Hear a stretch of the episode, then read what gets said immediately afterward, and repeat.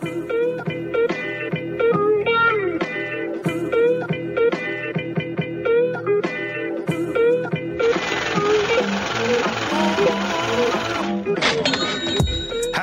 Thanksgiving. Grab some turkey, grab some stuffing, and relax. There's football on television on Thursday. On Sunday, it is going to hit you right where you need it, right in the kisser, because we are heading into week 13. The playoff picture's starting to make sense. Your fantasy lineups are starting to matter so much, but now is the time when Warren Sharp's models are clicking. My mustache crustacean shirt wearing friend, how are you?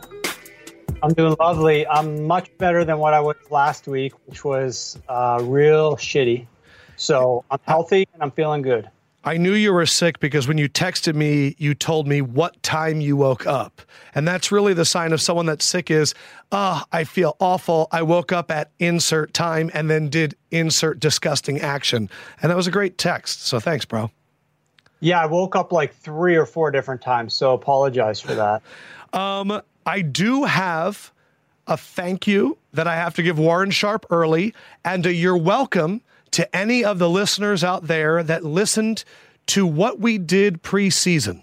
Preseason, we put in five season long prop bets for futures, just a little future bets. Uh, and a lot of it was based off of Warren's uh, books, his information, and then also the advice of our good friend Bill Krackomberger. And I can already say, in November before Thanksgiving.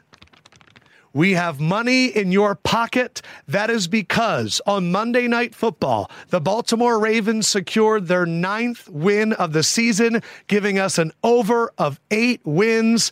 That's right in a few months, we turned $160 into $288 right here on the Lefkoe Show. Lamar Jackson and the Ravens. We don't just pick them to win the division, we bet them. So thank you, Warren. I appreciate the early Thanksgiving gift. Yeah, you're welcome. Uh, Ra- Ravens were just that team for me. You know, they were, they were, there was a few, you know, 49ers are another one, but Ravens were that team where I thought the public was wrong, the market was wrong, everybody was undervaluing Lamar, and uh, you know, I, I could I could thump my chest even louder, but we'll leave it at that. You guys, the 33% knows how dead on right uh, I was about Lamar Jackson. Yeah, and you too. We both we both uh, were very strong on our love for Lamar and his incorporation into this offense before the season started. I think um, the other thing too is like I forgot you have a Niners winning the division outright prop bet, which is that's a well that's beautiful. Just beautiful. Um, to watch that game last night, to see Lamar Jackson, as Ingber just called, a ballerina out there. That's how fluid he is. Uh, I'm watching this defense now reaching levels that, you know, in weeks two and three, we had a lot of concern about, and now they're operating at a high level. But to see this team in the same week that the athletic um, and I Kapadia, I believe, is the writer's name, and I, have enjoyed him when he covered the Eagles, diving deep into the analytics program that they have there, the way in which John Harbaugh integrates that. Me and Ingber talked about it last week. The same week that Jason Garrett clearly doesn't care about win probability at all and doesn't think about analytics the same. There was something very validating about that Ravens team smoking the wonderkin Sean McVay's offense and making that team look archaic. And I'm curious as a, as a, as somebody that you really understand what's going on there with the Ravens and their acceptance of this analytics. Uh, what are we seeing right now in Baltimore? Well, we're seeing a lot of plus EV decision making. We're seeing buy in from John Harbaugh. I was in Baltimore this past off season uh, the, the the Yale grad Daniel Stern. I was working with him, met with him. Wow. Um, th- these these are guys that clearly know what they're doing. They know what they're uh, how much they're impacting their ability to win games, and that's the beauty of it. Was it's one thing to understand what you need to do. It's another thing for a guy like John Harbaugh to buy in wholeheartedly and just go with what these guys are advising you to do. And obviously, he has the final say in what to do. But the cool thing about what you see John Harbaugh doing is he's trusting these guys that he surrounded himself with, whereas some coaches might have the foresight to bring in people, but They still don't really know if they're all the way there, and they still want to try to make some of the decisions themselves. And and he's really allowing those guys to run with it. And the cool other thing that I see from Harbaugh is he's letting these players like just kind of embody their spirit and their own attitudes and just take the team where it's going. And John is almost like at times, and this is not the case, but he's at times like along for the ride. Sure. He's, these guys drive the ship and he's just feeding them more energy and positivity and just reinforcing everything that's going on there. It's a really cool atmosphere to see. It's funny, you, you, talk about letting them have their own personality. It almost seems that John Harbaugh has a little bit of Steve Kerr vibes, where when that Warriors team could really coach itself, we get a lot of clips of him on the bench going, you know, Steph, I love you. And then I think about John Harbaugh sitting down there with Lamar and just going, I love you. And it's funny because Lamar and Steph are just unpredictable, seemingly undersized. We don't know if they can figure it out. Superstars. Daniel Stern, Warren, I talk to you sometimes, and, and what you're able to think about, process, and create blows me away. What is your view of Daniel Stern? Uh, what, what, is, what is he capable of, and what does he bring to that organization? Well, you know, there's a few guys there that are working uh, with him, but he, I saw him on TV last night. He's one of the guys that's up there. Uh, God bless you. He's he's sitting um, next to Greg Roman in the box, and he's interjecting things during the course of the game. So, you know, there's a lot of things that go into uh, what I do and how I'm consulting with teams. Sure. I'm helping them, and a lot of it, a lot of it is game planning. And during the week preparation self scouting opponent scouting getting them ready to, to, to have the optimal strategy to win this game whether it's you know from a pace of play perspective all the way to the actual plays that they're going to be running and ways that they're attacking the defense. But then there's the element of now we're in the game.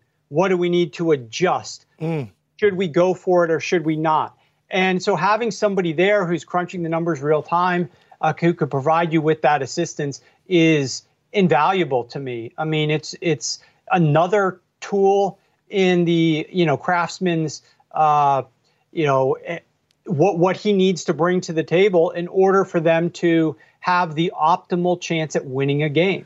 Warren, what I love too is the one issue that I had with the Sean McVay explosion, and by the way, if anyone's selling stock in Sean McVay, I'll buy it. They'll figure out a way to get this salary thing done. Jared Goff is the issue. The offensive line is the issue. Sean McVay will figure it out because that dude will self scout. But the thing that kind of upset me a little bit about last year was everybody kept trying to recreate it, but it was really because he is so darn special that you meet him, you talk to him, and you go, oh, wow, he's on a different level and we can't recreate that. I really believe that I we could see a lot more non-traditional head coaches hired because of this Ravens thing because they're going to look at a special teams coordinator and go, "Oh wow, he's open to new things." Maybe other people are down for that. But also, you can do this. You can embrace analytics and win probability and selective play prediction. You can embrace that and that is replicable, and that could go throughout the the the uh, season, which I think would be really good. Uh, David asked me this question last week. Uh, it seems like sometimes Warren, you're always professing throw on first, throw on second every time you know, he mentioned, you know, there's going to be bell curves where you probably don't want to throw every down. So, what is there a perfect amount of throwing on early downs uh, and getting away from one of the most frustrating things about understanding analytics, running on first, running on second, and not having success? No, the the answer that I always have for when anybody in the media or teams ask me like, what is the optimal pass rate in the NFL? What's the optimal first down pass rate? The answer at this point in time is just one word more. It's just the word more. Now, eventually, we'll get to the point where the defense is sufficiently adjust to take away those passes, whereby it's more plus EV to call run plays. And you always want to keep that defense guessing. So if you become overly predictable, if you're a team that's throwing the ball 95% of the time on first down, then that defense can adjust the anticipating pass. You know, the beauty of the first down play call and sometimes even the second down play call if you're on schedule is the defense has no idea what's coming, right? You might be running, you might be passing, whereas the situations that the defense knows what you're going to do are those long down and distances to go. Third and six plus. Decide, if you decide that you're not going to pass the ball, then guess what? The defense is happy. Go ahead, run mm. the free. Ball. It doesn't really matter. Right. So I, I really think that most teams uh, still need to pass the ball more often. The lone exception is if you're a team like the Ravens and you're having a 65% success rate on the ground when you're running on first and 10 and you're gaining five and a half or six yards per carry, then by all means, keep it balanced, keep that defense completely guessing, run more than what the analytics would tell you to do because you need to be crunching these numbers based upon not just the league average, but your own team, your opponent. So on a given game, there might be a higher or lower run rate because of weaknesses of that defense. You always need to be optimizing your game plan based mm. upon you're facing. Uh, at the same point, so John is very clearly paying attention to these numbers and adjusting accordingly.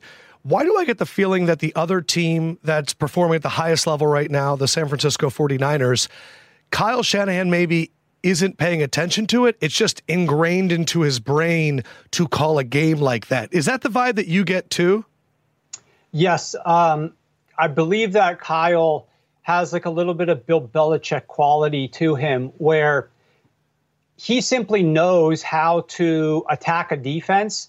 And a lot of the things that he's choosing to do are second nature to him. And he doesn't I don't know that we should say he doesn't feel like he needs, but he just doesn't really need the backup support from the analytics to advise him what to do. Right? Some of the numbers that I study and the trends around the league that I study have, and we've discussed with the 33%, you need to pass more on early downs. You need to uh, play more heavy personnel and pass out of those heavy sets. You need to use a lot of play action. You need to be aggressive early in games to try to build halftime leads. Like all of these various different They elements, just do it naturally.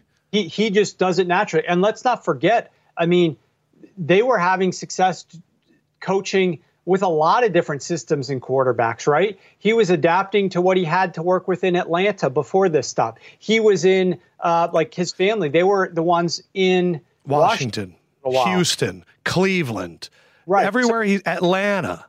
He's been around. He's had to work with the ingredients. He's like one of those really good chefs who, okay, this is what you got me. Well, this is what I'm going to make this meal based upon what you got here. I think this is going to taste really good. He does that in every single stop that he goes to. Uh, he just has a better control of what his ingredients are in this stop at San Francisco because he's the head coach and so involved in personnel. So he's able to go out there and say, hey, guess what, John Lynch? I want a really good fullback because I've always wanted to have this great fullback here. I didn't have that in Atlanta. I worked with what I had there. Here, I want a really good fullback. So they bring in Kyle Juszczyk, you know. So they're going out and adding the types of uh, pieces that he wants in this stop. Uh, the thing is, too, is having worked with Sims and then thus knowing way too much about Kyle, he he also selects guys that are so role multiple. Where he loved the Pierre Garcons. So who do they draft in the second round? Deebo Samuel. He loves running backs that are in wide receiver bodies, just like that kid they got out of Baylor.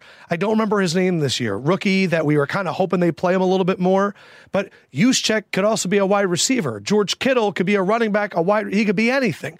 And the fact that he was able to get all of those wide receivers as a former wide receiver himself on the same page. They're the best taught, most refined wide receiver routes in the league. And they did it for two years with CJ Beathard and Nick Mullens. Now that we have Jimmy Garoppolo, it can operate at that next level. I said on Monday, the most storied rivalry that could go into the Super Bowl was San Francisco New England. I said the one that I was rooting, rooting for the most was San Francisco and Baltimore. I talked to Warren briefly last night. He said those aren't even the best matchup possible. What is Warren Sharp's dream Super Bowl matchup in Miami this February? Well, let me put it this way. there are some matchups that I would prefer over this um, from an association perspective, although I, I, think that there's a lot of good op- options out there on the table. But I think a really fun matchup, if we want to talk about a couple of quarterbacks who are severely uh, battling right now for MVP. I want to see Seattle going up against Baltimore mm.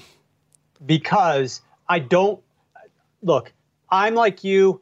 I want to see what happens when Kyle Shanahan goes up against Lamar Jackson and these two offenses going to task on Sunday. Unfortunately, this game's at one o'clock. This should yeah. be a time game, Sunday night, Monday night, what what have you. But I don't really want to see the rematch. I would prefer not to see the defensive adjustments that each team makes. You like it when the Super Bowl is two teams that did not face each other in the regular season, because then usually in the Super Bowl it's a lesser scoring game. Um, no, there, there have been adjustments made. There have been adjustments made exactly. I want to see how these teams can take the two weeks and try to figure out what their game. Now, plan- Baltimore has played Seattle in the regular season, though. Baltimore has played Seattle, but this was a situation where Seattle did not have their full complement of current wide receivers right now. It was rainy. We know Russell Wilson does not perform as well in the rain. Baltimore was in the road in a hostile environment. And so, from that perspective, you're right. They, they have met once before. But that's the matchup where I want to see dry conditions. I mean, we could get rain in Miami. Yeah, but for sure. Don't. But I want to see perfect suited conditions for these two teams to go at it. And, and let's watch Russ cook against Lamar because we've got two diametrically opposed, philosophically different coaching staffs here. One in Baltimore is aggressive, go for it on fourth down, anything to win the game. The other is Pete Carroll in Seattle, where we're going to kick the field goal. We're going to trust what we've always done. We're not going to be over the top aggressive and like I want to see if Pete gets forced to come out of his shell a little bit, what that offense would look like if they end up letting Russ cook more often and go for it on more fourth down. So that's really what I prefer to see uh, more so than you know watching these two guys go back the, at the idea of every possession that either Russ or Lamar is touching the ball is very exciting. The notion that we'd have two weeks to break it down, and if it does come down to those two at the MVP, which is announced the night before the Super Bowl, that would be incredible. Uh, the fact that it could be those two uh, MVP candidates. The award goes on Saturday, and then they're fighting for the real championship on Sunday. Russ wins the award. Lamar goes, I got the trophy I really cared about, or vice versa. I didn't even think about that, but they are the two. In my opinion, uh, just Mahomes has been a little bit limpy. Um, I just think right now that that Russ and Lamar are operating at a level above everybody else. And when you said that, I went, "Yeah, that probably would be awesome. That would be great." Um, to all of the 33% that said, hey, record with Warren early so we could talk about the games. Thanks, guys. Thanks for being my producer. I appreciate it. I'm so happy that you guys care. Um, but it's funny when I mentioned to Warren, how does Thanksgiving impact the gambling world? You said, oh, it's already hit. You said that I couldn't believe it. I thought when I think of the sharps, I think of people that are not going and sitting with their family and going past the cranberry. I think they're people that are going, "Hi, where's Uncle Tommy? Oh, he's down there at the Sahara locking in a few big bets for today." But you said even the big sharp groups on Thanksgiving week, they're betting Monday and Tuesday. I was blown away. Yeah. So the good thing about what I do and what the other guys who are really sharp syndicate guys do is um, we set our own hours. We work whenever we want to work. We fire when we want to fire. And uh, and for me at least, it involves very little sleep. But when, you've got a lot of uh, family around and that type of thing, you do want to enjoy some of those events and activities. So um, it's not to say that lines are not going to be moving on Thanksgiving, but when you got like Thanksgiving, when you got Christmas, hell, there's been times where certain betting groups, right, they'll tend to go on X day, and all of a sudden they're firing the board two days in advance. And I, I get with my guys and I'm saying, well, you know, they, they moved a little bit early. What are they doing? Oh, well, you know, one of the guys is getting married on Saturday wow. at, at the at this uh, resort in in the islands, and so they're getting some stuff down before they head over there. Like so, it is it is a pure fact that we set our hours and we go when we want to go. And if I'm going to be eating my Thanksgiving meal with my family, I might be betting my games before then as opposed to an hour before the game. So, um, absolutely, uh, you know, holidays and other events within families are going to impact that. And you're right. You might think that these guys are just like slaves to betting because the schedule yeah. is there and they have to bet at a certain time but we bet when we want to bet and, and move when we want to move. Usually on a Monday, how much do the lines move? Um, there's been some movement like this year, a little bit more than usual. But how, some, not not on not on Thanksgiving Monday. On a normal Monday, do the lines usually stay a little bit? I would imagine they'd wait until the injuries come out. Yeah, there's a little bit of movement, but it's not nearly the to the extent of what we've seen this so, so, let's see. I, I, have a few teams here that you, you told me have already moved uh, Chargers, Tampa Bay, Green Bay, Tennessee. Uh, in this Thanksgiving week, we are recording on Tuesday. What are the lines that you're already seeing some of the sharp groups push?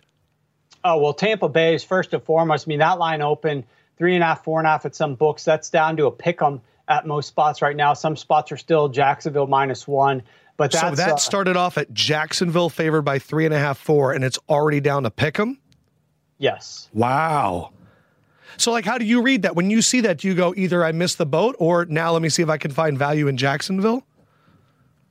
No, I think that's a problem with a lot of the sharp guys that I work with. First of all, okay, let's just lay, make one thing perfectly clear when guys are getting down on a Sunday night after the line comes out, because we're recording this on a Tuesday, yeah. obviously two days early. So a lot of these lines are moving either Sunday night into Monday morning. The limits are smaller, right? Mm. But it's perfect for these mid range groups who only want to bet a couple of dimes on these games. So they're getting down $2,000 here, $2,000 there, and they're pretty small and, and they're you know, it doesn't really matter. They could bet it at a few spots, a few thousand dollars, and if they get, you know, five, small five-figure exposure to a game, that's all they really care about, right? For most larger betting groups, they're betting as often as they can, but they're really trying to get down a lot more than that. Mm. They don't want to move the number too much. But if they see a number that's going to be gone, like that was just wrong by the books, they'll get involved on it a little bit too. So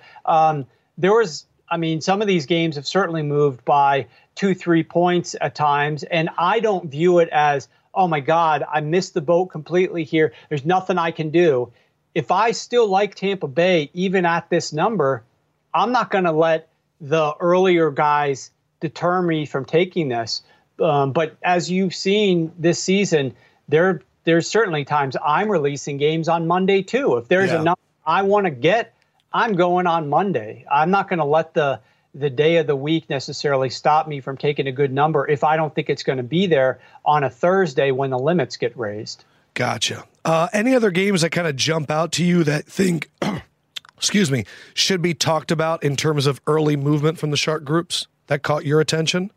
Well, Cleveland definitely was another one. Um, there was definite money on Cleveland. That's up to two at some spots. The Steelers named, actually, I see some two and a half um, out there as well. At what did that start at?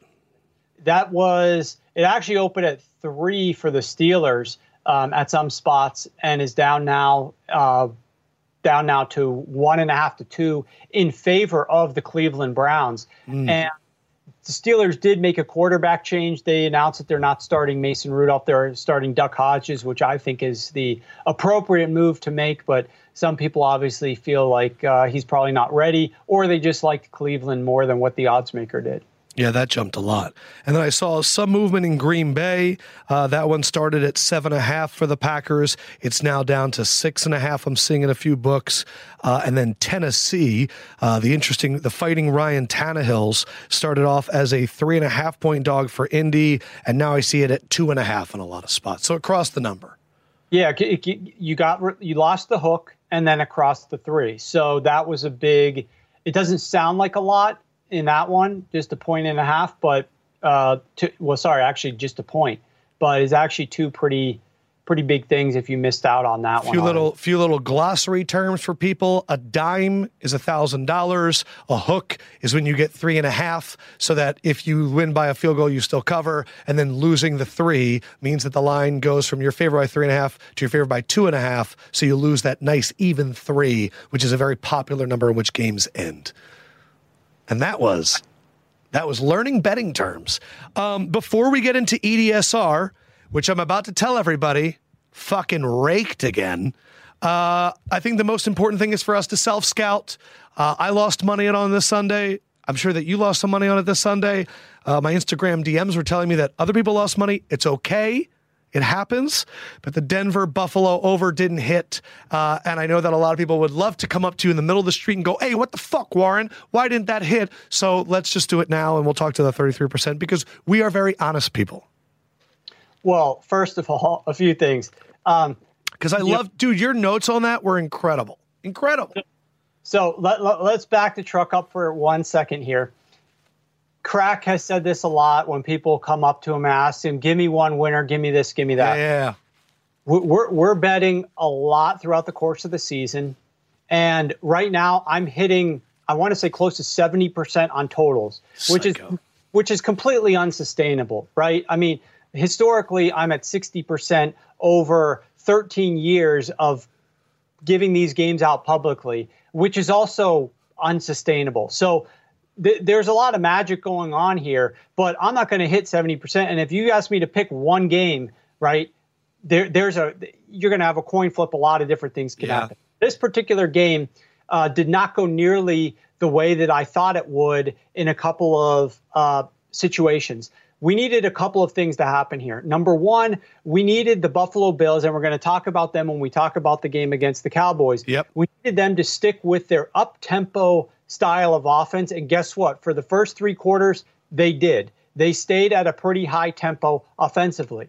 What we also needed, it, it typically takes two to tango when you're talking about going over the total. And we needed the Denver Broncos to have success running the football and not completely kill themselves when they passed it. And unfortunately, what happened is they did have success running the football, but their offense, I think, uh, for through the first three quarters, averaged 1.8 yards per pass attempt.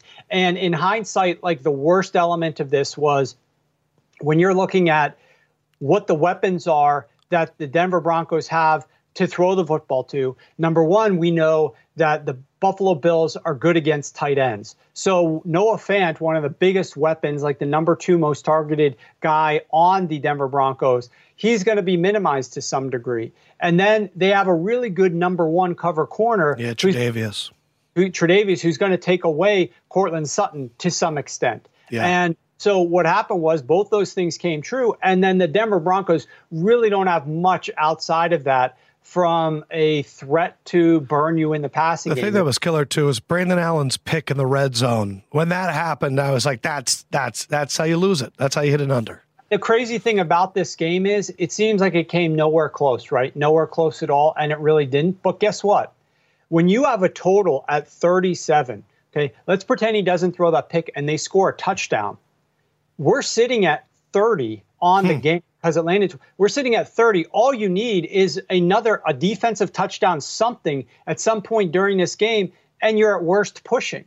So, like the margin for error of going under a game like this is so super small. But normally, what you're expecting and you're hoping for in games like this, and I, I wrote about in the handicap, is you're expecting a really short field at some point, Yeah. hopefully a few of those. You're hoping for uh, maybe a defensive score, and we got nothing. We got no help from any of that. So, yeah, um, I'm, I'm, I certainly don't. I will never. Um, uh, you know, I don't think the 33% will fault me for this. I never apologize for a game that doesn't hit, uh, and I never uh, spend this length of time, um, like we're doing right here, patting myself on the back for No, a you do not.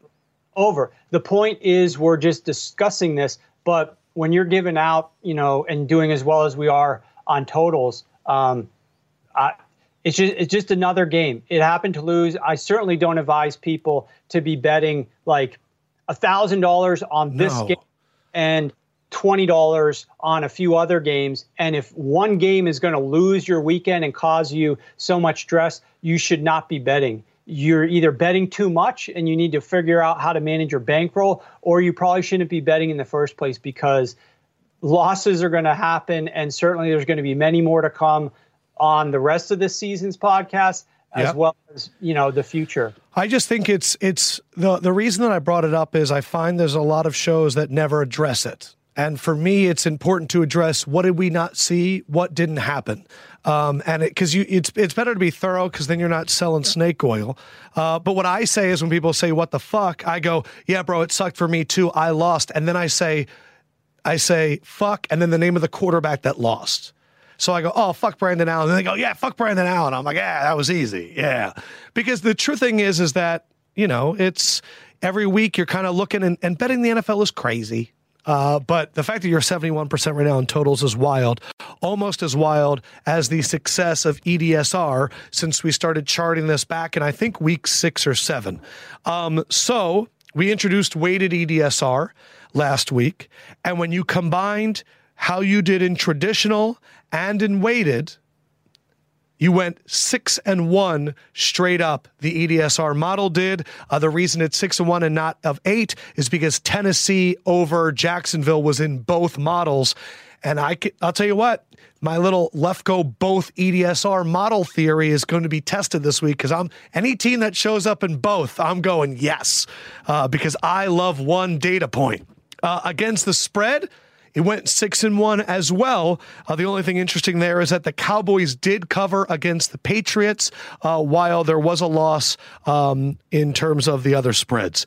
The other thing is too, in the weighted EDSR, two underdogs popped up last week, both covered. Raiders won outright. Cowboys uh, was able to cover that spread in the incredible decision. But uh, excuse me, the Jets won outright. Cowboys were able to cover the spread because of the incredible Jason Garrett field goal down seven plus six. I mean, Warren, I've prayed for that my whole life. I can't believe we saw it. I can't believe it. Oh yeah, no, there's no doubt. When you're betting these games and you are you are um, hoping that a coach makes a boneheaded decision late that's going to help your bet but hurt his football team, you know, usually that rarely, rarely happens. And oh. in this, you you certainly got that, and it's amazing to me the quotes and the comments that Jason Garrett came out with, putting stuff on tape afterwards about, well, we don't really study in-game analytics during the game, and I'm thinking when else would you study them after the game to find out what you did wrong? I mean, that's the point of studying in-game analytics is to look at them during the game. You know, look at what your probability is based upon a decision and figure out is this in my uh, best interest to try to go for this or not? That's the whole point of them. It's not to look at them after the fact. So I don't know what he's talking about there. I'm surprised he put that on tape. And then Jerry Jones comes out and says, well, we like these num we, we like statistics, but we've got so many other factors at play with weather and things of that nature that we really just have to go with the gut feel. And I don't disagree with what Jason Garrett did in that situation. And I'm sure you discussed this with the 33% already, but in case you haven't, I'll summarize one minor point here that's actually pretty important. Uh, forget the decision on fourth and seven.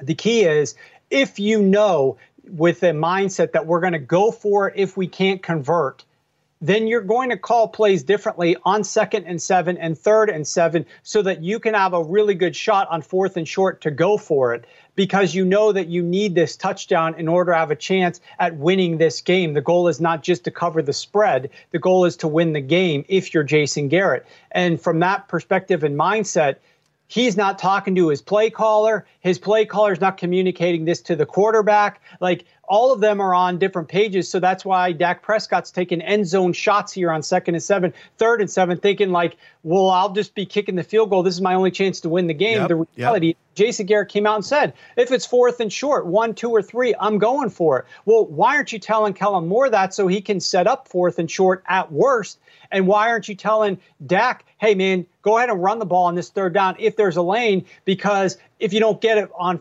if you don't get the first down, we'll just go for it on fourth down. Like none of that's being communicated at all it's it's just a disaster. Yeah, taking moonshots to Blake Jarwin in the back of the end zone is not a strategy; it's a save me. But you're right. If Dak turns it up and makes it a fourth and three, now we have a philosophy. And that's how you beat a team like the Patriots. But you know, as they say, Warren, good teams win, great teams cover. And in my mind, Jason Garrett is a great coach because that man covers. So thanks, pal. Um, you are 25 and 6 overall right now. EDSR is 19, 12 and 1 against the spread. And as I mentioned, both underdogs covered. So you did say before it is a blend of traditional and weighted. You are leaning a little bit more towards weighted. Uh, I know you are a little bit, but we still want to get the traditionals. So let's start with traditional. This is factoring in the entire season and schedules and all that stuff. Uh, your number one mismatch in EDSR is the Eagles over the Dolphins, and that makes sense with the size of that spread. Yeah, the, it's it's obviously clearly being accounted for in the spread. Certainly, everybody's looking away from the Eagles with all the problems that they've had. And you know, you're an Eagles fan. You, you got to hope that there's some type of good luck in the water here that you could get some of these receivers back. I mean, I know Carson Wentz makes some boneheaded plays and puts the ball on the carpet or throws an interception when he shouldn't have, you know, and sometimes that's very frustrating, I'm sure, to the Eagles fans. It's also very difficult, and and Dan Orlovsky put out a video showing yep. us like when your receivers are not running the right routes, when they're not sitting down in the right spots. You've got guys that aren't experienced out there because your top three receivers aren't even playing in the football game. You're you're without DeSean Jackson, who's been out a massive disappointment. I was super thrilled when they got him yeah. in the season. I was tweeting up a storm about it. He's been gone all year except for what week one, and and I think that's it. Then you're without Alshon Jeffery, you're without Nelson Agholor, and some of these guys like you're hoping might be able to go. So you're still game planning a little bit that they could be there, and then all of a sudden they're scratches, and so you have to work with what you've got. It's it's a tough situation when you're without your wide receivers and you're calling up guys from the practice squad who are playing a significant amount of time that game. Yeah, at the same point, uh, I'm watching teams like the Steelers and the Niners get their wide receivers up to speed in two weeks. And I'm watching the Eagles have a second round pick that barely knows how to run a slant, and we're in week 12. So eventually you look at the wide receiver coach and you go, What are you doing? Because you're not develop. There's this notion that people forget that this isn't Madden. All right, you're not an 82 and then you play well and you become an 83. No, like coaches matter. Like they teach you things. This is you don't only get taught in high school. That's why there are some coaches that skyrocket in the profession, and there's some that kind of float around. You don't want to hire them. Yeah, I, am kind of worried about that. Okay, I need to stop getting angry. Number two, in terms of traditional EDSR matchups in NFC West battle, the Rams over the Cardinals. What are you seeing here in this matchup with a Rams team that a lot of people are hurling question marks at? And and I am too. Um, this this number obviously uh, when we were coming up with this did not account for what the Rams did um, in last night's game, but. Yeah, let me just update really quick. Uh, this game is in Arizona. It started at Rams favored by four and a half. It is now down at many spots at three. Yeah, and so that's why, like from the traditional method, um, that's looking at full season long. So I think what we need to clarify, traditional is just like the season long EDSR. We're going to go through the trending, which is just the last four weeks. Right. So this is the team that will not show up in the trending model. This is looking at some of the games, uh, weighting them more heavily where they were beaten up on some more inferior teams. It's interesting. Here you've got the Cardinals coming off of a bye. Um, and you know, the certainly the early money is coming in on the Arizona Cardinals here, and you could kind of see why taking them plus three at home, where they do have a good home field advantage, uh, would be appealing, especially with Sean McVay coming off of a short week. Um, where are you right now with Sean McVay? Where where do you stand? I already kind of spoke about. it. I didn't ask you. Yeah. Um, look, I knew what they needed to do to beat the Patriots in the Super Bowl, and you're still you can't get over it. I know you can't. I, I can't I can't get over the lack of foresight to make some of those moves, um, to trust in the season's worth of information that we have to make those modifications to your offense to stop running so much 11 personnel when you don't have Kupp out there like some of the he, he's a he's a there's too many accolades to say how good he is at what he does. I completely respect everything, but there are certain things that need to be accounted for differently, factored in differently into his process moving forward if he wants to try to have this sustained level of success. And guess what? A lot of those things become more important when your roster doesn't have quite as much talent spread everywhere. When you're paying a quarterback and you're paying a running back, such as they are, you can't fill up the 53, which is with as many good players. So, guess what becomes more important? The analytics guys who are suggesting different things. So, um, yeah, I, I, the coolest thing about that game last night to me was Sean McVay was taking over the world last season, running nonstop 11 personnel for the last couple of years, making the Super Bowl. Everybody's talking about him. They go hire all of his friends and anybody who worked for him before to become head coaches or coordinators because of, you know, his experience with Sean McVay's offense. Meanwhile, in the midst of all of that, John Harbaugh takes his offense, gets rid of Joe Flacco, midseason implements a run heavy style with not 11 personnel, which is three wide receivers. We're not going to go speedy up tempo with all these little wide receivers. We're going to go heavy. We're going to get lots of tight ends in here. We're going to run the football a lot with a run based quarterback, doing everything that the rest of the NFL didn't want to do. It's just funny to me the juxtaposition of those two things happening in the same year. All the praise going to Sean McVay John Harbaugh out here doing something completely different that most people around the league who are studying the trends are looking at him like, what's this guy doing? You know, what is this guy yeah. thinking here? What I like the most is that Vegas took a bath on that game. Big time. Like how big how big do they need the Rams to win that game? Well, all of the public was smashing Baltimore like they knew the final score. And so all of the sharp guys, all the syndicates, I mean, you know, I, I, I work with a lot of these guys. I see what different games, this guy, that guy, this group, that group, all these different, everybody's lining up on the Rams plus three. Every single body is lining up on the Rams plus three. And there was absolutely no way that I was contemplating going, like, there wasn't even a chance that I was looking at doing that. Now, I didn't lay the three, three and a half with the Ravens, but there's absolutely no way that I could have gotten on the Rams in that spot. So I don't know what the win loss was in terms of what the sports book did. I just know that the public certainly cleaned up and the sharp guys definitely lost. But again, this is what people need to understand. To, to the sharp guys in the groups, it's just one freaking game. It's not like they're loading up their whole bankroll on this one game just because the public's on the other side. They're betting thousands of games over the course of all yeah. these sports in a year. So it's one loss to them. They move on. They hate losing. I hate losing. You hate losing. Everybody doesn't want to lose. You want to yeah. win every you place. But um, they, they, they definitely lost that game for sure. So the uh, number one season long EDSR mismatch was Eagles over Dolphins. Number two was Rams over Cardinals. Numbers three and four also show up in trending. So I'm going to kind of say them now. We'll get to. But number three is Chiefs over Raiders. Uh, and at last check here, I see Kansas City is favored by nine and a half. We always would like smaller uh, numbers, but that's okay. Number four season long EDSR mismatch is the Tampa Bay Buccaneers over the Jacksonville Jaguars. That one started at Jacksonville, favored by three and a half. I look now and I see it at one. Uh, some places have a pick 'em. Bovada actually has Tampa Bay favored by one, which is very interesting. But I want to I want to kind of compare now to the trending EDSR.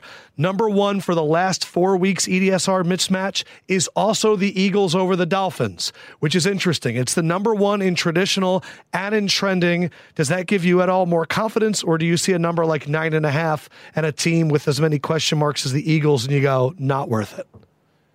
Well, I'm I'm personally not going to lay the points here with the Eagles, but I find it very interesting considering that the trending only is looking at games where Ryan Fitzpatrick was the quarterback. And it's also looking at games where the Philadelphia Eagles have played terribly, where everybody's criticizing what they're doing, you know. But keep this in mind. Look at the defenses that the Philadelphia Eagles have had to go up against over the last several weeks. You're talking about the Seattle Seahawks, the New England Patriots, uh, the the Chicago Bears are in there too. Buffalo like, Bills.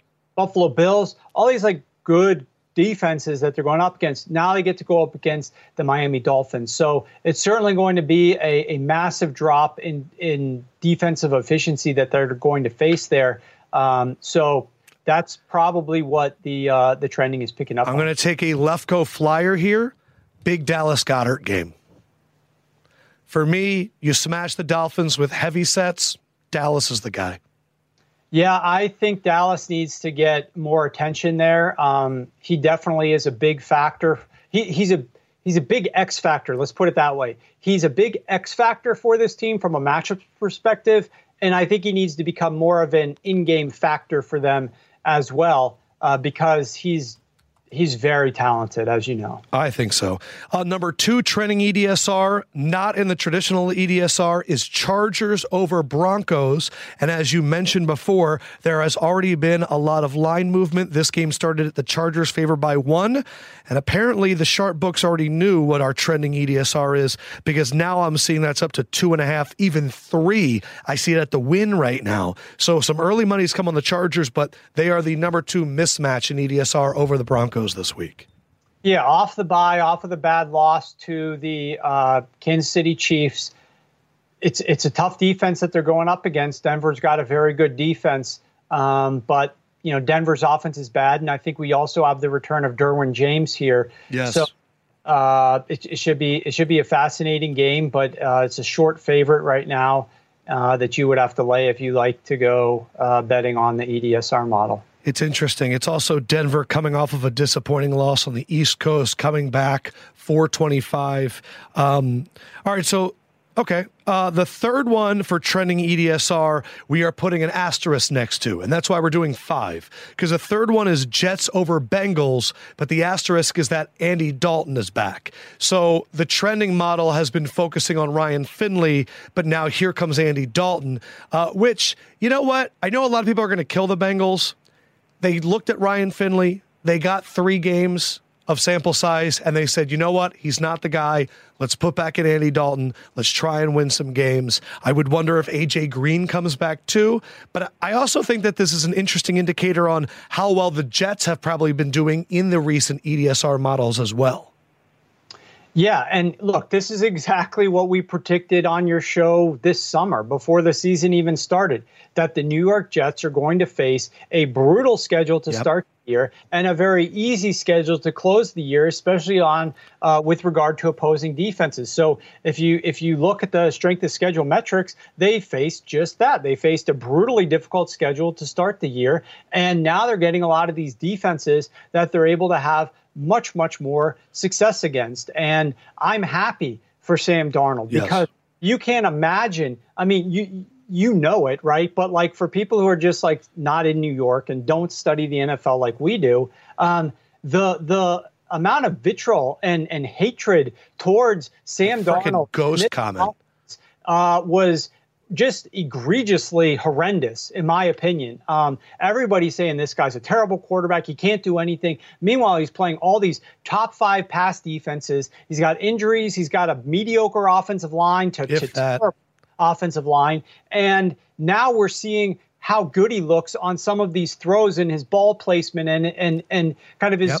in pocket mobility and his awareness. And so I'm just happy for Darnold. Like people think that I root against certain teams or I I, I hate these these uh, teams or players.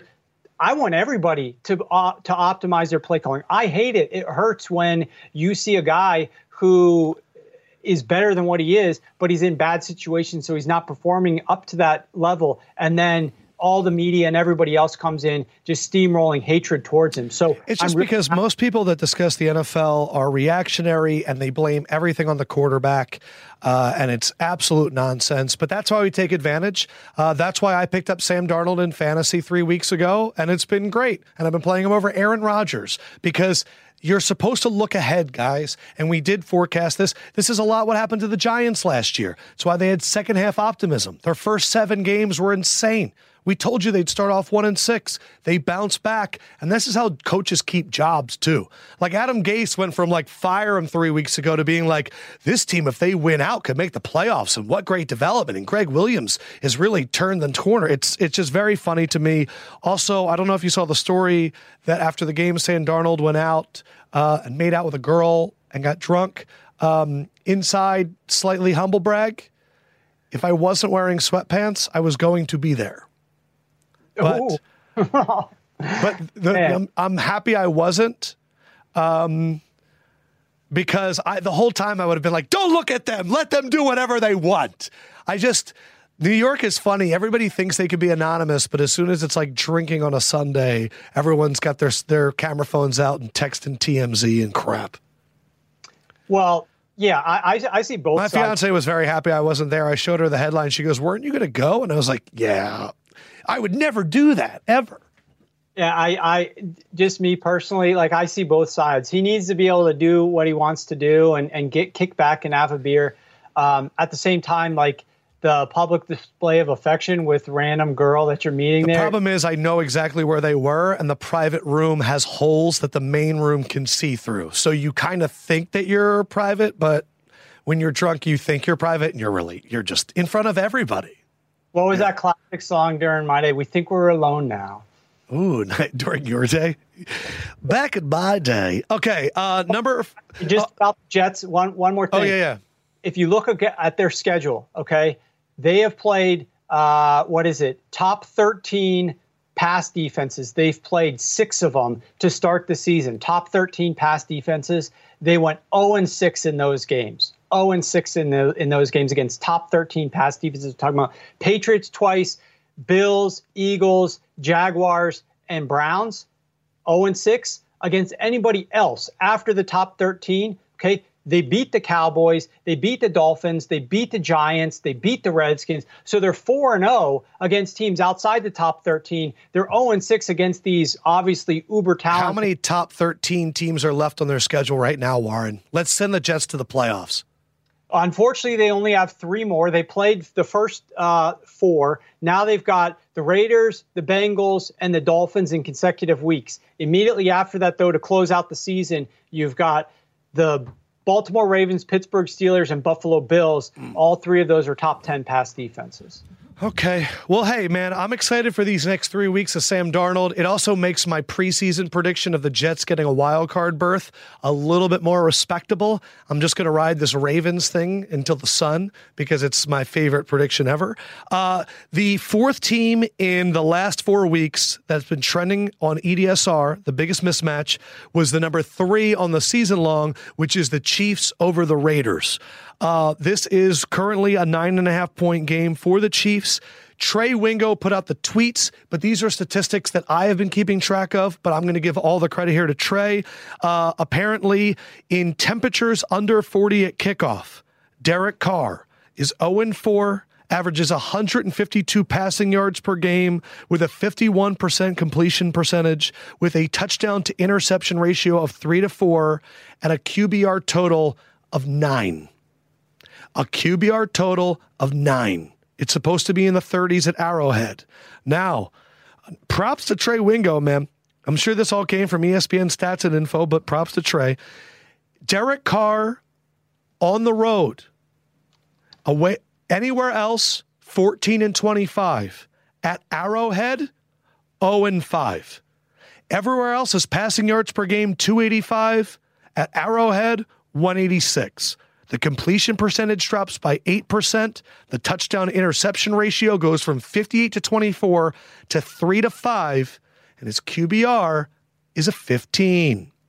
Derek Carr is at Arrowhead, and the Chiefs are favored after a bye week by nine and a half.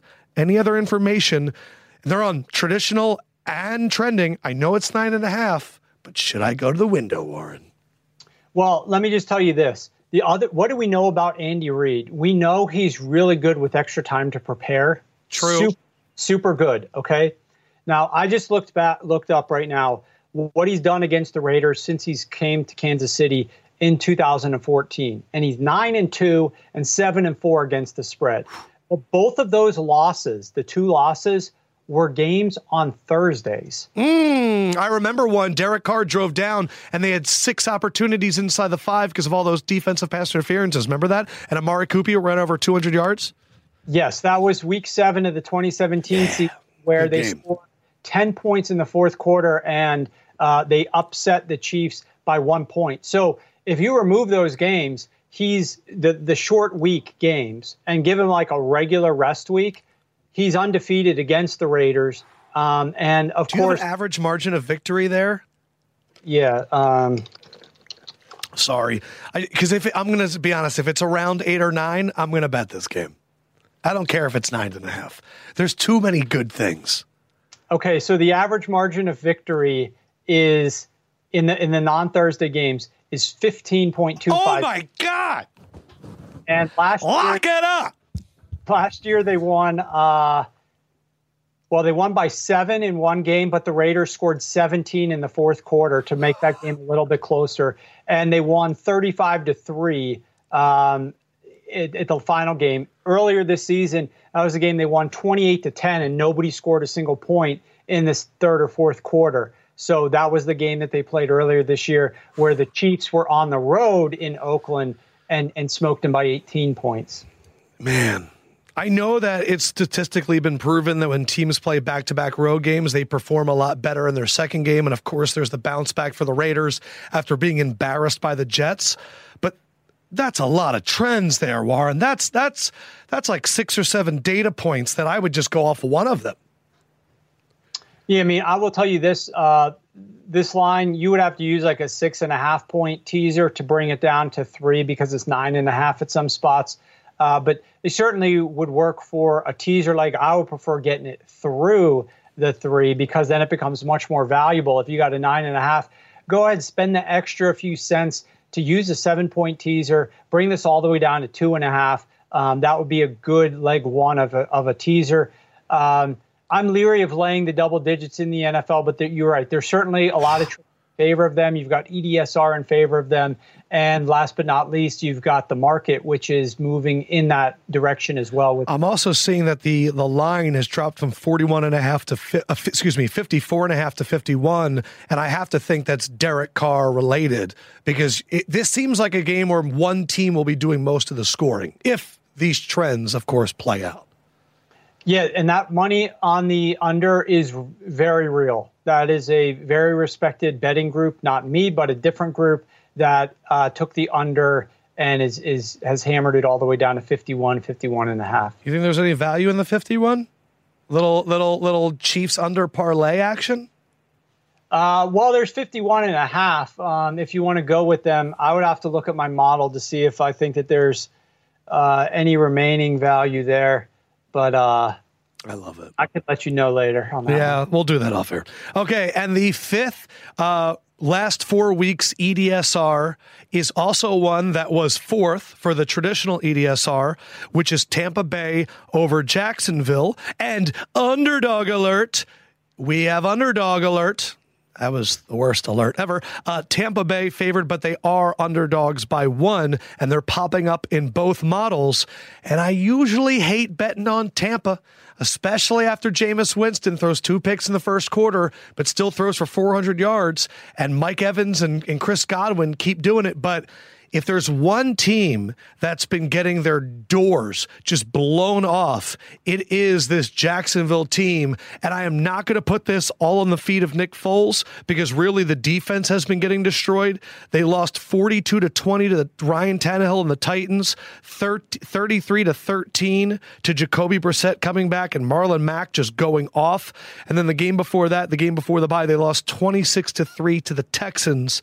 Uh, and that was the last game for Gardner Minshew so this team in the last three weeks has lost by a combined 140. Oh, excuse me, 90. Yeah, 101 to 36. So I, I just it's still Jameis. But where do you want to go on this one? Well, a stat that I tweeted out that I found pretty fascinating here. Um, on first downs through the first three quarters, the Titans against the Jaguars, Tennessee's offense averaged 27 yards per pass attempt and an 80% success rate when they threw the ball. When they ran the ball, 9.9 yards per carry and a 61% success rate. So wow. this is well, like go on King. Like if you're running the ball for 10 yards of carry on first down, like run it 95% of the time, right? Like do your thing because you're stomping these guys. And that, that's actually one of the reasons I was talking to Crack uh, about this game because this was a total that I did give out uh, to clients. Uh, we took the over. And oh, you did already? No, no, no. This is this is. I'm talking about last week's game. Oh yeah, yeah. The Titans against the Jaguars took the over there, and he. I think he was going to get his nail his uh, a massage or something. And when he went in beforehand, the the it would look terrible. Like the halftime score was like seven to three or something like that, something really low.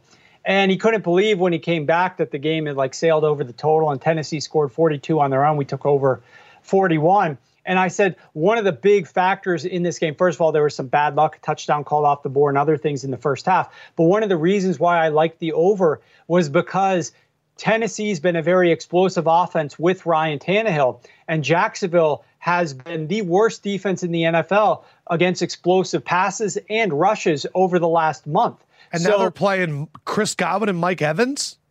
Now they're playing Chris Godwin and Mike Evans. But the point was that even when Tennessee, which I liked, I stuck them on all my contest cards, Tennessee minus three was the number. Uh, yeah, ultimately, that game got bet to like five, I think, wow. by kickoff. But when Tennessee has the lead, they're going to just keep building on it because you hand the ball off to your running back and boom, he's getting 10 yeah. yards.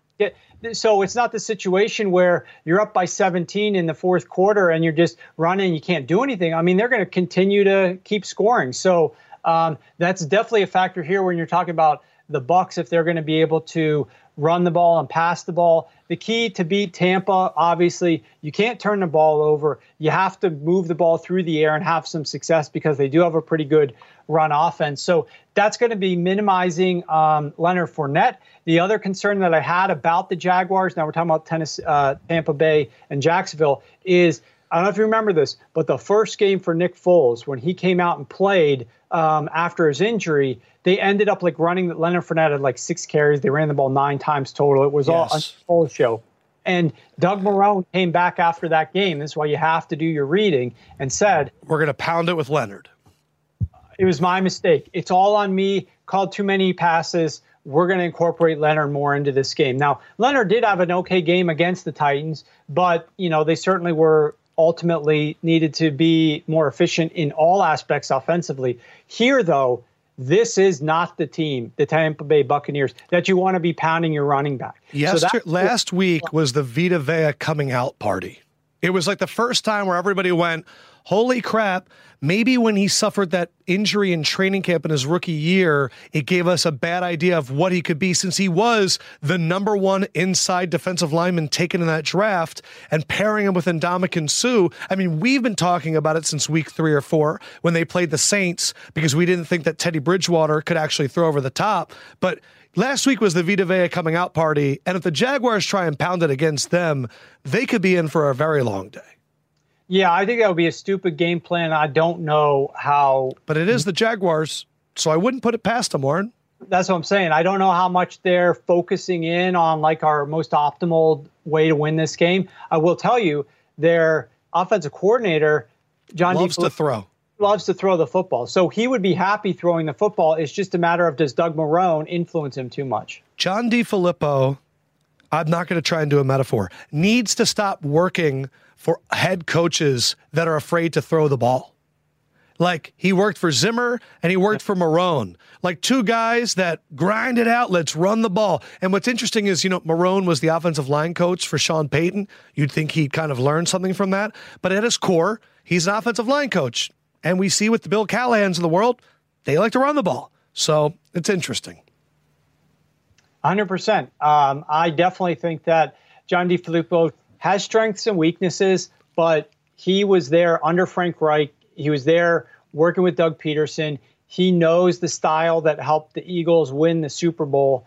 Um, even with a backup quarterback getting inserted as a starter, they were still going to be a balanced team, but lean towards the pass a little bit. Yes. Um, so we'll see what strategy they come out with here, but it definitely is a game where you have to.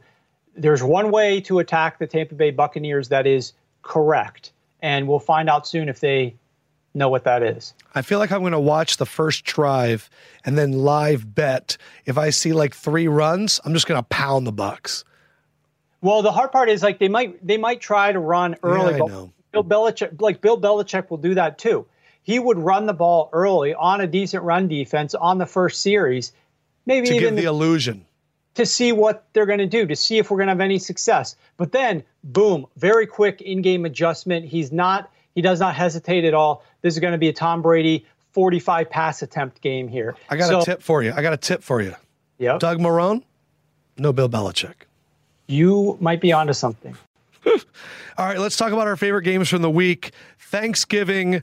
Uh, I really have Bills Cowboys circled. It is the best game. Is there is there anything though that jumped out to you about Chicago, Detroit, or New Orleans, Atlanta that you're like, you know what, this is good information from the 33%. I know I didn't talk to you ahead of it, but because it's the first game and I'm going to be home with my family and probably wanting to put money, is there anything on Chicago, Detroit, or New Orleans, Atlanta? Um, not nothing from me at this moment. You know, I'm gonna. I've actually what I do. Uh, it's Tuesday, right? Yep. So just for the 33 percent, so they figure out like kind of my normal operating schedule is. I'm first attacking the most optimal spots that I see the most edge, the most value. So I've circled some of those already. I'm digging into the support, trying to do as much reading as I can, waiting to get some injury information uh, where I need it. And then I'm going to look to fire on the games I see the most advantage from where I think the odds maker is wrong. Um, those two games did not really stand out to me from a totals perspective as being egregious. Um, so I've I've moved on to other things, but there is this Dallas Buffalo game is certainly a really interesting one to discuss. Buffalo at Dallas, 4:30 Thanksgiving. Dallas started off as eight point favorites. It is down to as low as six and a half. Uh, I'm seeing a lot of sevens across the board. The total in this one has pretty much stayed the same at 45. Uh, this is a Buffalo team coming off of another win in which they pull it out, but they don't really beat up a Broncos team at home.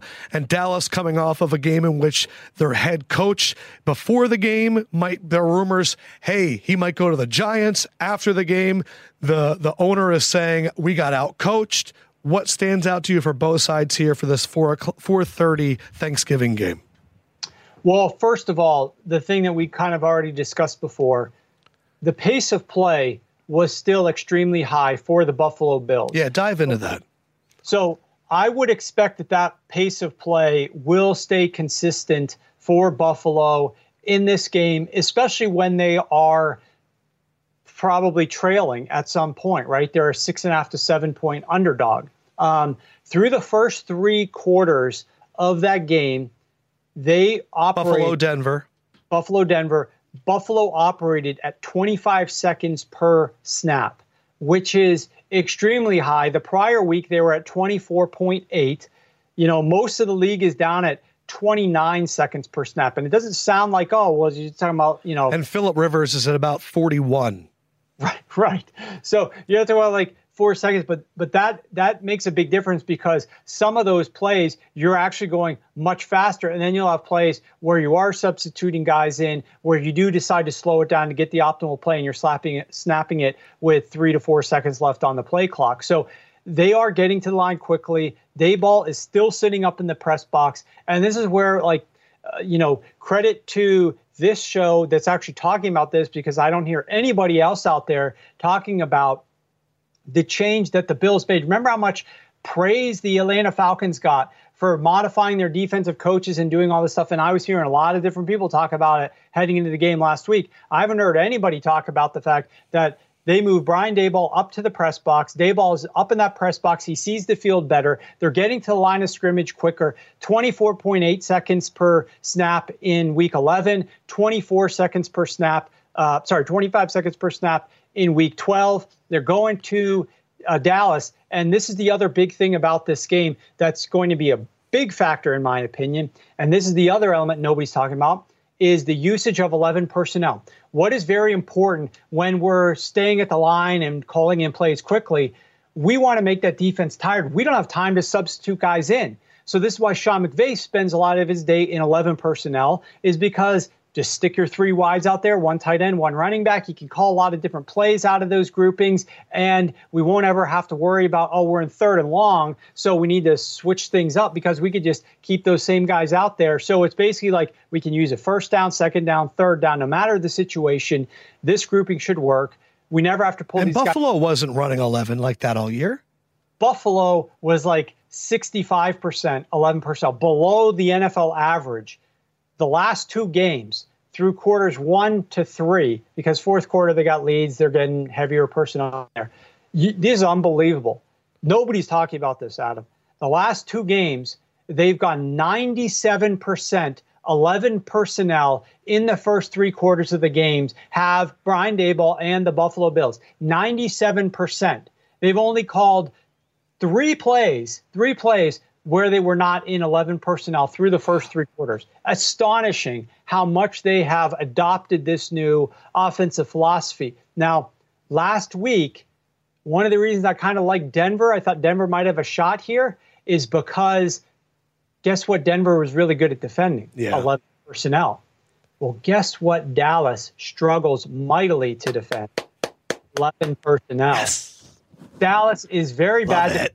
11 personnel on the season. They're allowing a 52% success rate to 11 personnel through the first three quarters of the games. They're allowing, I think, eight yards per pass attempt, almost five yards per rush attempt against 11 personnel. They're much better defending heavier packages. So and when I factor in what you told me last week about Buffalo and how they haven't faced a lot of really good running teams, and now they're going on the road to Dallas to face a team that really at its core still wants to pound you with the rock and really against the Patriots probably should have kept going.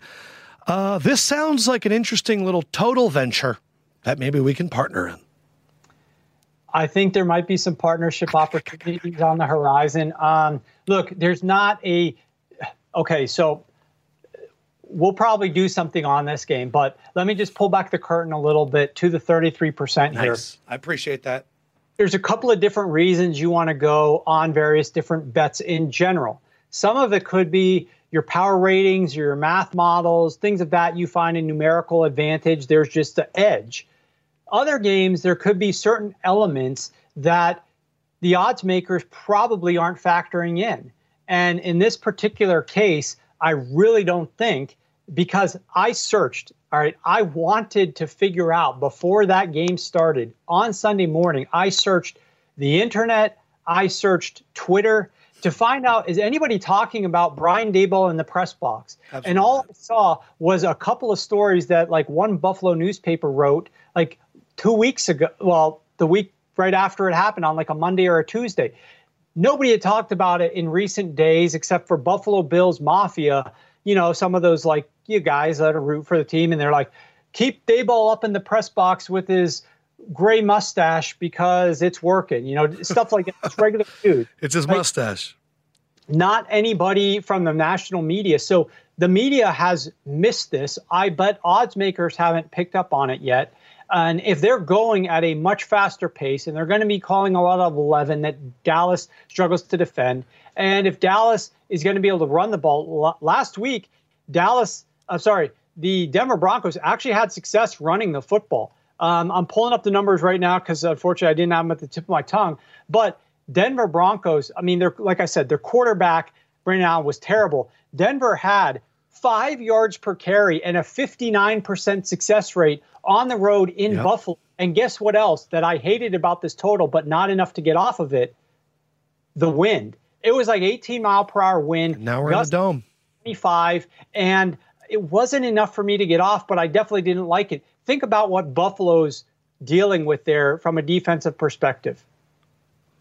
A team in the Denver Broncos who have no offense, they only want to run the football. You don't have to worry about defending the pass that much because Brandon Allen. We're going to stack the box, try to shut this run game down. It's windy. We don't care if Brandon Allen tries to throw the ball down the field. He's not going to have success. And guess what? Denver still averaged five yards per carry, still average a 59% success rate.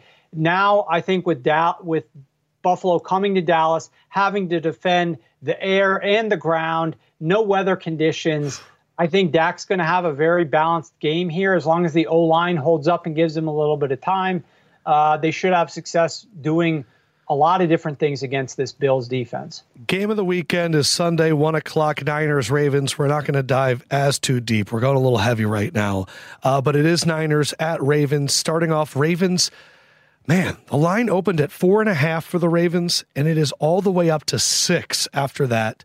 Ingber also asked me a question during the week about you know, the Niners defending mobile quarterbacks just after three weeks of Kyler and Russ kind of having success against that vaunted defense. And now it's Lamar. But six is a big number for a Super Bowl contender like the Niners to be an underdog. But with the Ravens at home, you know, they look unstoppable. Yeah, it's it's hard. You know, this is another game where I could tell you probably the sharp guys who've been fading San Francisco for weeks in a row are probably going to get on the Jimmy G bandwagon in this game and let the public bet what they saw most recently, which is not Jimmy G totally annihilate Aaron Rodgers and the Green Bay Packers. That was Sunday. Monday we saw a you know coronation of Lamar Jackson on Monday night. So the public certainly coming in on uh, the Baltimore Ravens here. I think one interesting thing in this game, we'll see how San Francisco is able to deal with it, but on the year, the Baltimore Ravens only rank 25th in rushing efficiency defense. That's on the year. Now, I'll have to look at the four most recent trending defensive performances because I don't have that uh, updated through last night's game. But I have them fifth worst run defense over the last four weeks prior to this game wow. against the last night. So um, th- that accounts for Marcus Peters and the secondary getting better, obviously, but that run defense is still problematic. And if San Francisco can run the ball here, uh, that's definitely going to help out. You know, they had success running. They've only played uh, three run defenses that rank bottom nine, I think. Um, actually, bottom 10. Let's do bottom 10. They beat the Cleveland Brown. Sorry, they beat the uh, Cincinnati Bengals 41 to 17. They crushed the Green Bay Packers last night or two nights ago, and they uh, obviously took care of business, throttled the Carolina Panthers 51 to 13. The Baltimore Ravens are in that category with their run defense, so it's going to be interesting um, what Kyle Shanahan has planned here to try to attack them. On the other side, you know, Baltimore, their offense is humming. They're trying to get out, build leads so that you can't run the ball, so that you're forced to pass into the teeth of that defense in the second half of games. Going to be fascinating to see how Baltimore is able to deal with this ferocious pass rush. Um, and they lose Matt Skura, their starting center, last night. We'll see how big that ends up being. Exactly. One of the interesting things that I noted, though, about that game, why I thought another reason not to take the LA Rams here Aaron Donald, great against run, stud, applies pressure really good.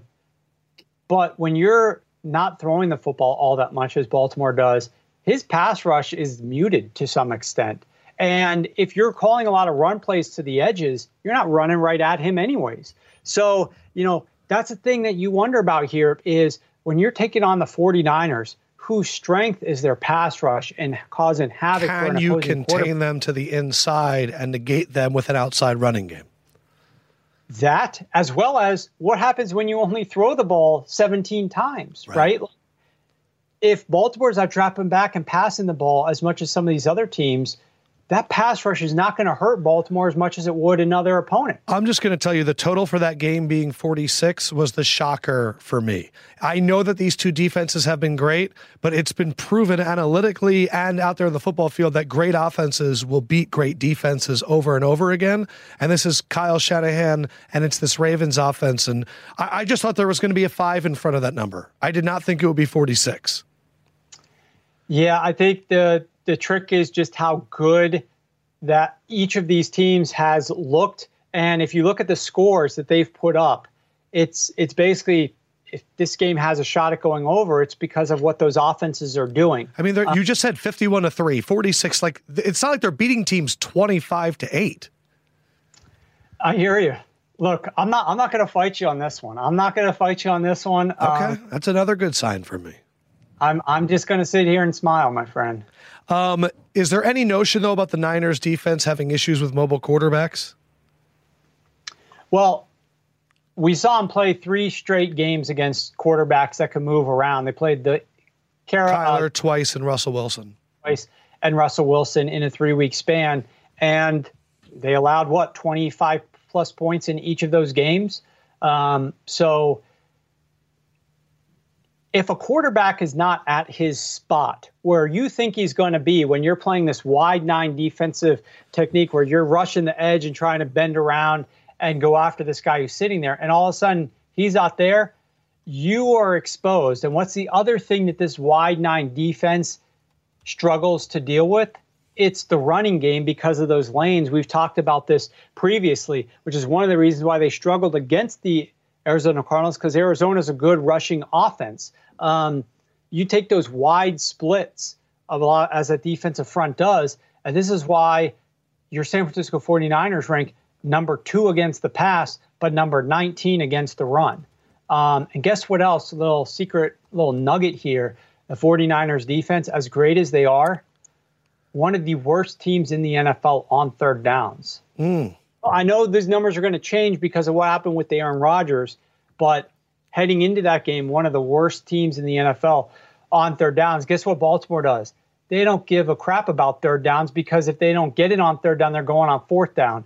Um, but Baltimore's offense is one of the best offenses on third downs to begin. With. Yeah, my only my only concern now is there is almost guaranteed rain uh, looking for Sunday at one o'clock. So we'll see. Rain, if it's not pouring down rain, is okay.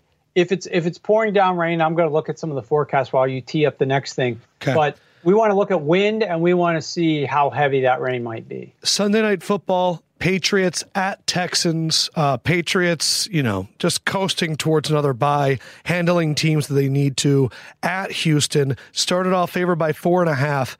It's already down to three.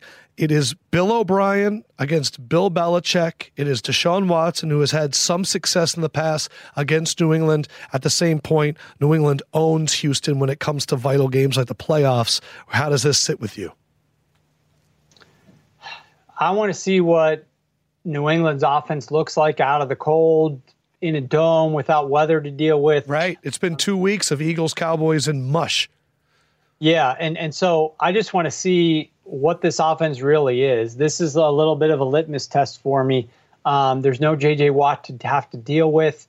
Uh, we saw what Baltimore just did against this Houston Texans uh, defense. I don't know. I don't know what, you know, New England obviously has its struggles. I personally have felt that New England's defense is not as good as what they were. I sat here on this yep, show. Yep, yep, yep about it. So could Deshaun Watson have a little bit of success? Is going to game's going to come down to can they protect Deshaun Watson or not? If they can't protect him, I thought they would have a better shot at protecting him against the Baltimore Ravens. They didn't. Can they protect him at home against his Patriots defense? If they can, I think this is the first game that you're going to have the availability of all their wide receivers when they've gone up against the New England Patriots and Bill Belichick uh, because there's been a number of games uh, where where what's his name um, Fuller. Not Fuller has been out. So you get Fuller, you get Hopkins. You got Stills, you got Akins and Fells, who are really emerging as reliable weapons at the tight end position, and then their their their running backs have overperformed this year. Yeah. So I think this game's absolutely fascinating. Uh, early money has certainly been betting. When you say a game is fascinating, those are the games I don't bet on because it means it's going to be fun to watch, but it's really hard to figure it out. Yeah. It, this is one of those games where I'll just tell you point blank the model hasn't shown anything strong. So I'm looking at what are the edges in terms of mismatches or matchups. So I'm noting that we got Fuller for the first time. I'm noting that the pass rush of the uh, Houston Texans, their offensive line, has been poor in the past. But can they be a little bit better against Bill Belichick in this spot? What will the Patriots offense look like after dealing with these poor weather conditions and you know situations that are out of their control? They're just trying to go out and win games. They don't really care what the margin is at this point. They're more than happy to win ugly. Um, and and I think to some extent they were able to shut down that Dallas Cowboys offense last week on account of the weather conditions. um, which played perfectly for them, right? New England hasn't played any good offenses for most of the season. They've had right. the one the easiest defensive schedules in the league. And by here comes Deshaun Watson at home. And here comes Deshaun Watson at home, and you're not going to have weather that's going to hamper the passing offenses here. So I want to see, give him a little bit of protection. I want to see what Deshaun can do against this secondary. Total is uh, 44 and a half right now, and I'll just say that – this is a good week for Tom to look good. 15th ranked pass defense of the Houston Texans. Uh, with, I mean, Whitney Mercilus was hobbled last game, and they really haven't had a pass rush. DJ Reader has been phenomenal, but internal pass rushers, I feel like a lot of times Belichick can get a hold of, especially when there's only one. Um, th- this to me feels like a very nice James White, Rex Burkhead underneath, let them romp. And then on the other side, it's let's watch the Patriots and Devin McCourty and Patrick Chung deal with Will Fuller and really see when we get on a fast track and you you're you're afraid of us beating you deep, what can happen? Because Will Fuller is the kind of guy that can strike fear into anybody. Like I put him up there with the Mecole Hardmans and the Tyreek Hill, not at that level, but right below those guys. And the statistics back that up. Uh, the game results back that up. When he's out there, Deshaun oh. is uh, phenomenal. I and believe when Will when Will Fuller plays, Deshaun Watson is the best fantasy football player in the league. Yeah, on a points per game basis, I would not doubt that at all. Um, the other interesting thing here is the Houston Texans struggled to defend running backs out of the backfield. They ranked 26th. It's as if I knew you were going to say that with James White and Rex Burkhead. I almost knew it. So uh, just throwing out that nugget to back up your instincts, Mr. Lefkoe. Yeah, I'm going to uh, go pick up Rex Burkhead in fantasy really quick. Like that guy. Uh, second greatest white running back in the NFL. All right, let's go to Monday Night Football, uh, and it is Vikings at Seahawks, and we are so far ahead of the game. We have no idea who's hurt. We do know that it's Kirk Cousins versus Russell Wilson in prime time. We do know that Kirk Cousins was on vacation, but the reason I am bringing it up, and I'm going to take the lead here, is we know one piece of information that is invaluable. The lead referee for Minnesota at Seattle is my man, Clete Blakeman. Why do I say he's my man? Because he's ref 10 games this year. and all 10 have hit the under. That's right, 10 and 0. You heard it here first last week. He was refing Jets Raiders. Oh, baby. What did he do when Sam Darnold threw his first touchdown? Let's go to New York. It was a pick play, pull back, and no touchdown. Took a little bit time off. It was great. He is also in his last 15 12 and 3 to the underdog against the spread. Clete Blakeman. There is nothing I like better than yelling at Clete when there's an illegal hands to the face. Oh, surprise holding on a 50 yard touchdown. Clete. Ooh, getting a little bit of momentum? Not anymore. 10 yards back, second and 20. The line for this game started at Seattle, favored by two and a half at home. It is at three, and that line is at 49. I don't care what information you could give me eight nuggets to the over. I'm betting the under with Clete Blakeman. Well, this is certainly one where you're going to roll with that trend. Yeah. Until it fall until the wheels fall off. Have to because it's not just some obscure, you know, well, at night in night games with, uh, you know, tall grass and the team's not going to mow the grass too much. Like this could happen. This is like a referee who calls holding penalties on the offense. I mean, because th- think about it. There's only a few penalties that that referee is actually responsible for calling, and I mean, frankly, we we talk about. Uh, integrity how, could how could you really be i don't want to ruin it for you you know but how could you really be undefeated? Every single one of your games goes under the total and nobody's looking into what this guy's up to. I mean i'm not gonna we're looking yeah, into it for profit. Right and and and you don't care because you want to keep winning your bets and yeah, i don't that's fun. red flag uh and, and alert uh, anybody important about this but it seems it seems like this guy's involved in something. I don't know. I love it. Um, yeah, so I'm I'm just going to make the bet. I don't know if I'm going to do the Minnesota wins in Seattle. I just I don't really want to be the guy that's betting on Kirk Cousins unless you have any information that really makes. I mean, look, man, Dalvin Cook can run all over that Seattle defense. He really could. Yeah, um, they have also, better lately. They have Dallas, uh, sorry, Seattle's run defense has. And I, I, just see Xavier Rhodes getting burned by DK Metcalf incessantly on on Monday night. Yeah, it's going to be interesting to see how Seattle comes back in this game. Um, they they've beaten two. Shit. Of- you know what this is, Warren? This is Clete Blakeman plus by team on the road. It's two of the trends combined. Showing that offensive wheels could be falling off with the Vikings and, and, and their performance factor. What, what was it? Was it last year or the year before that this game, this exact game happened in Seattle on prime time? And it was like nine to three or some nonsense like well, that. Well, remember they also had the playoff game that was settled like twelve to ten on the missed field goal by Blair Walsh. Now that was in Minnesota, right? Yes, it but it's still those two teams. It was it was those two teams. That one had like I think that was like ten degrees out. Yeah, Footballs were cold, hard as a rock. It was difficult for anybody to move the ball there. Um, but no, these two teams have they they enter the game with a mentality that this is going to be a slugfest, a battle, a grind it out. And it's important to both of them to try to get this win. They're not going to want to make any mistakes early. They're going to want to settle in. Um, you know, the one spark that really Seattle had to get in order to win that game against the Philadelphia Eagles, because if you look, Seattle, I think, had only three offensive plays inside the Eagles' 30 yard line. They were really not driving the ball down deep. Um, they had to throw that flea flicker, and that got them on the board early. And the Rashad Penny touchdown. And then and then a breakaway run, and a lot of these are coming off of turnovers and mistakes that the Eagles yes. offense making, giving Seattle a lot of opportunities. So apart from you know pulling out a random trick play, that offense did not do a lot in Philadelphia last week.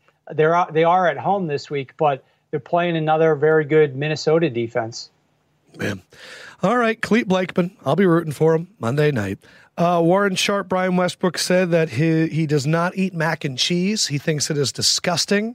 Uh, your face uh, is confused because it's confusing because Brian Westbrook has the worst taste in food.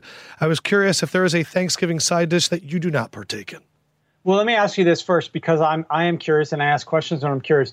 Is it a texture thing to him? Texture. He does not like a soupy cheese. He does not like cheese except nachos, which doesn't make sense, but it's Brian, so it's okay. That, that literally is is completely doesn't make sense. But yeah, um, yeah I mean, I, I, like mac and cheese, of course. Uh, is there a side I don't like? Not really. Um, I'll still steer clear of like the green bean casserole. Um, green bean casserole is like red velvet cake to me, where it looks and sounds really good. Like when I see the green beans with the crust on top, and I'm like, oh, and then always I'm like, it's still green beans. Well, it it it does not sound good to me because like green beans in general, I'm not a I'm not anti-vegetable. First of all, this podcast is not anti-vegetable. We're not.